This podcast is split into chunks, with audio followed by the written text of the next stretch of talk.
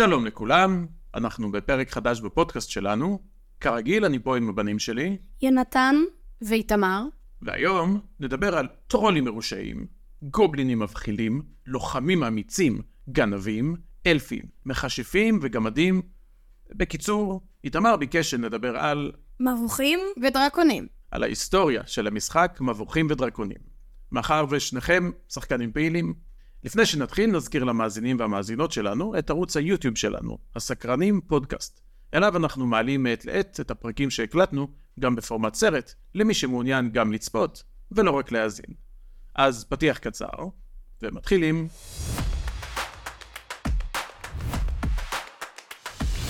הסקרנים.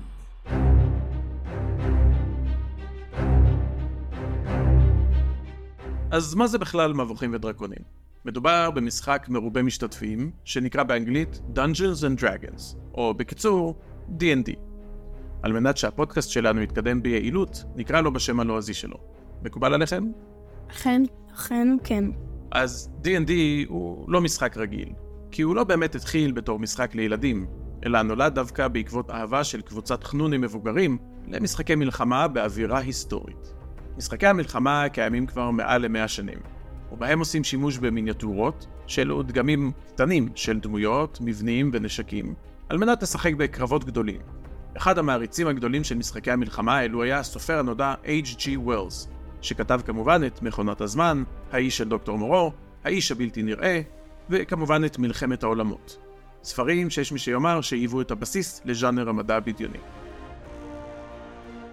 בתחילת שנות ה-70 של המאה הקודמת, חבורה כזו של אנשים הקימו מעין מועדון משחקים בשם כנס משחקי המלחמה של אגם ג'נבה. שם הם היו משחקים בקרבות דמיוניים בין צבאות היסטוריים. אחד מחברי המועדון, ג'ף פרן, פיתח מעין תת משחק בשם Chainmail, שזה שריון קשקשים באנגלית, מהסוג שהאבירים היו לובשים מתחת לשריון שלהם בימי הביניים. חבר שלו למועדון, סוכן ביטוח, בשם גארי גייגקס, החליט לכתוב תוספת למשחק, אותה הם צרפו לחוברת המקורית. גייגקס, שהיה חנון על, אהב לא רק משחקי מלחמה היסטוריים, אלא גם אהב מאוד ספרות פנטזיה, ובעיקר את כתביו של ג'יי אר אר טולקין, שכתב כמובן את ההוביט, שר הטבעות. ההוביט ושר הטבעות, סילמריליון, בהחלט. בתוספת של גייגקס היו גם טרולים ומפלצות נוספות, וכמובן קסמים וכישופים ודברים כאלה. במקביל, חבר נוסף בשם דייב ארנסון התבסס על התוספות של גייגקס וכתב תוספת משחק משלו, שנקראה בלקמור. בו הדמויות נמצאות במסע הרפתקאות, והן נלחמות במפלצות במטרה לזכות באוצר זהב, במבוך שבטירת בלקמור. ארנסן הוסיף את מה שבעתיד ישמש כבסיס של מערכת צבירת נקודות הניסיון ועלייה בדרגות במשחק. יש לנו מבוכים, רק חסרים הדרקונים. השניים הפכו לחברים, והחליטו לפתח ביחד משחק שלם, שיהיה מבוסס על החוקים שלהם, ויתרחש כולו בעולם פנטזיה. הוא יכלול יותר משני משתתפים, וכמובן הרפתקה שיכולה להימשך זמן רב עם דמויות שמצטרפות במהלך המסע. וכך, ב-1974 פורסמה המהדורה הראשונה של מבוכים ודרקונים. המשחק הכיל שלוש חוברות. אחת לשליט המבוך, שזה מי שמנהל את ההרפתקה. ה-DM. אחת פירטה את המפלצות, והשלישית את פרטי השחקנים. המשחק היה מאוד חובבני בהתחלה, בעיקר עם ציורים לא מוצלחים, שספק נגנבו, ספק קיבלו השראה מקומיקס, כמו דוקטור סטריינג' וניק פיורי.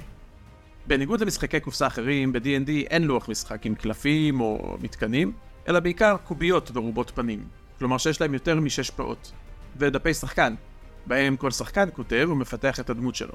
כמה סוגי קוביות בעצם יש שאתם מכירים? שבעה סוגי קוביות בסיסיות. כמובן שיש את העוד סוגי קוביות כ- כגון המאה, ואפילו יש כאלה שמגיעים לאלף... שמגיעות לאלפים. זה לא קוביות בצורת קובייה, אלא יש להם הרבה מאוד פאות, הן בצורות שונות. נכון? כמו קובייה של 20 פאות, קובייה של 10 פאות, אבל כל אה, פאה שווה 10. בשלוש השנים הבאות, גייגקס הוציא עוד ועוד חוקים, תוספות ושינויים, עד שב-1977 המשחק הפך למנופח בחוקים וקרו יותר מדי מקרים בהם שחקנים שמעו במקרה על תוספת שמישהו קרא עליה בחוברת תוספת שחבר נתן לו ובעצם נמכרה בחנויות כבר לפני שנה. המצב היה מורכב ומבולגן. כמו שיש היום, יש מלא חוברות, תוספות, עוד תוספות. עוד תוספות. לכן, כל החוקים, השינויים והתוספות אוגדו לספר מרוכז אחד, שנקרא AD&D, Advanced D&D, שזה כמובן מבוכים ודרקונים מתקדמים. כך בעצם נוצרו שני זרמים למשחק. המשחק הבסיסי של D&D שהיה מותאם לשחקנים מזדמנים, והמשחק המורכב יותר של ה-AD&D, שכוון יותר לחנוני על שרצו לשחק לאורך ימים ושבועות במשחק מורכב ועמוס חוקים ותקנות. בשנים הבאות, יותר ויותר ילדים, בני נוער ומבוגרים הצטרפו לעולם משחקי ה-D&D על סוגיו. כולל אני, כילד שגדל בשנות ה-80 של המאה הקודמת, הצטרפתי לאחי הגדול וחבריו להרפתקאות שונות בעולמות קסומים. אבל באוגוסט 1979 קרה משהו.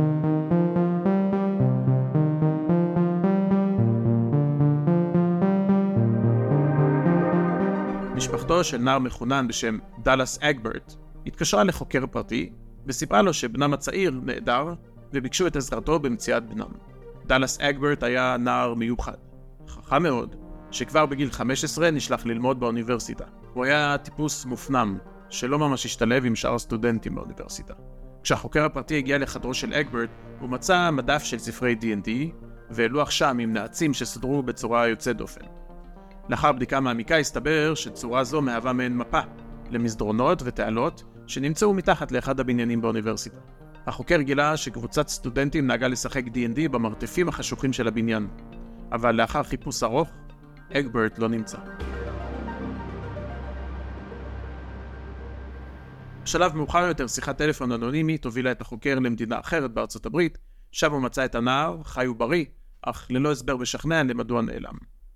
הסיפור של אגברט החל שרשרת דיווחים בתקשורת, שכללה מספר רציחות ומקרי מוות של בני נוער, כשהטענה הייתה שהחוט המקשר ביניהם הוא שכולם שיחקו D&D, והחלו להאשים את המשחק בעבודת שטן, כישוף אפל ועידוד אלימות. כמובן שאין שום קשר בין אלימות ומקרי המוות למשחק עצמו. המשחק דווקא מציג שבעולם יש טוב ורע, והמטרה היא דווקא שהטוב ינצח. מאז המשחק רק תפס תאוצה, ועוד ועוד גרסאות ועדכונים יצאו עם השנים. החוקים התפתחו והשתנו, כך גם הדמויות והמפלצות. אבל דבר אחד נשאר, המשחק. בניגוד למשחקי מחשב, פלייסטיישן או נינטנדו, המשחק מתרחש רובו ככולו בראש של השחקנים. הוא מעודד אותם להשתמש בדמיון שלהם ובמקוריות לפיתוח קידום ההרפתקה. אחד החוקים הראשונים של ה-AD&D אומר שהחוקים חשובים, אבל ניתנים לשינוי, ונועדו להוות השראה לחוקים חדשים. מה שאומר ששליטי מבוך יכולים לשנות את החוקים במידת מה, על מנת לקדם את המשחק שלהם. לפני לא הרבה זמן הראיתי לכם סרטון ביוטיוב על בחור מארצות הברית, שהתחיל לשחק בתור ילד בשנות ה-80, ומעולם לא הפסיק. למעשה הוא מנהל כשליט מבוך משחק רציף שנמשך כבר מעל ל-40 שנה. כשכל שחקן מוזמן להצטרף, בידיעה והבנה שכל עוד הדמות שלו חיה במשחק, הוא מחויב למשחק. אבל ברגע שהדמות שלו מתה במשחק, הוא חייב לעזוב את הקבוצה. לאורך השנים מאות אנשים באו והלכו, והעלילה התפתחה וגדלה, ולא נראה שהסוף נראה באופק. עכשיו רציתי לשאול אתכם, מה אתם אוהבים במשחק? מה מושך אתכם אליו? הדמיון, וזה שזה לא משחק רגיל, כמו משחק קופסה, יש לי פה לוח ואני חייב לזוז כמו ש... כאילו, כמו שקבעו. זה משחק שאם יש פה אבן, כאילו, אם יש פה סלע, ושם יש שביל, אם אני מוכן ללכת לסלע, אז זה שונה מללכת לשביל. הוא מתכוון שבמשחק הזה יש, לא חייבים ללכת לפי שביל שה-DM סולל, או דרך. אפשר לסטות מהמסלול ועדיין תהיה הרפתקה לא פחות מדהימה כמו ההרפתקה שהוא תכנן. אני חושב שמה שאני זוכר גם אחד הדברים הכיפים במשחק זה באמת היכולת לפתח את הדמות שלך. כי כשאתה משחק מונופול ואתה מגהץ או המכונית, אז אתה מגהץ או מכונית. אבל אם אתה מחליט שאתה גנב מגזע אלף ואתה יכול לבנות מעין היסטוריה לדמות, אז ככל שמשחקים יותר זמן, הדמות מתפתחת. היא צוברת חוויות, היא צוברת ניסיון, צוברת נשקים או קסמים, כסף, קונה דברים, וזה ממש יש פה איזשהו סוג של התפתחות שהיא נורא כיפית, שמפתחת את הדמיון. וגם, הם, לכל דמות יש משהו שונה. אם אני בחרתי להיות אלף גנב, זה שונה מלהיות זד גנב. כן, אה, לכל גזע ולכל סוג יש את התכונות שלו, אה, וזה גם מאוד קשור לניסיון שצוברים, ואתה יכול לעלות בדרגות ולצבור עוד קסמים, עוד כוח, עוד נשקים. יש גם מלא קומבינציות לדמויות, כמו שאמרתי קודם. בהתחלה, אני יצרתי אה, דמות, ולא היה לה כל כך אופי, כי זה היה דמות רק מבחינת טכניקות. מבחינת, אה, אה אם היא חזקה, חלשה, זה כזה דבר. אבל לאחרונה, הזדמן לי ליצור עם ה-DM שלי דמות אה, ביותר זמן. ויצרנו דמות שגם אני וגם הוא ממש אוהבים אותה. ויש לה אחלה אישיות ואחלה אופי, ומאוד אהבתי את הדמות הזאתי, ואני מקווה שנוכל להמשיך לשחק בה. אוקיי, אז אה, תודה לכל מי שהאזין לנו. אנחנו נשמח לשמוע מכם תגובות, לפי הפלטפורמות שבהן אתם אה, מאזינים לנו או צופים. אתם יכולים להשאיר לייק, אתם יכולים לעשות עוקב, או להשאיר לנו הודעה. נשמח לשמוע ולהתעדכן. אז תודה לכולם, וניפגש בפעם הבאה. ביי. ביי. שלום לכולם.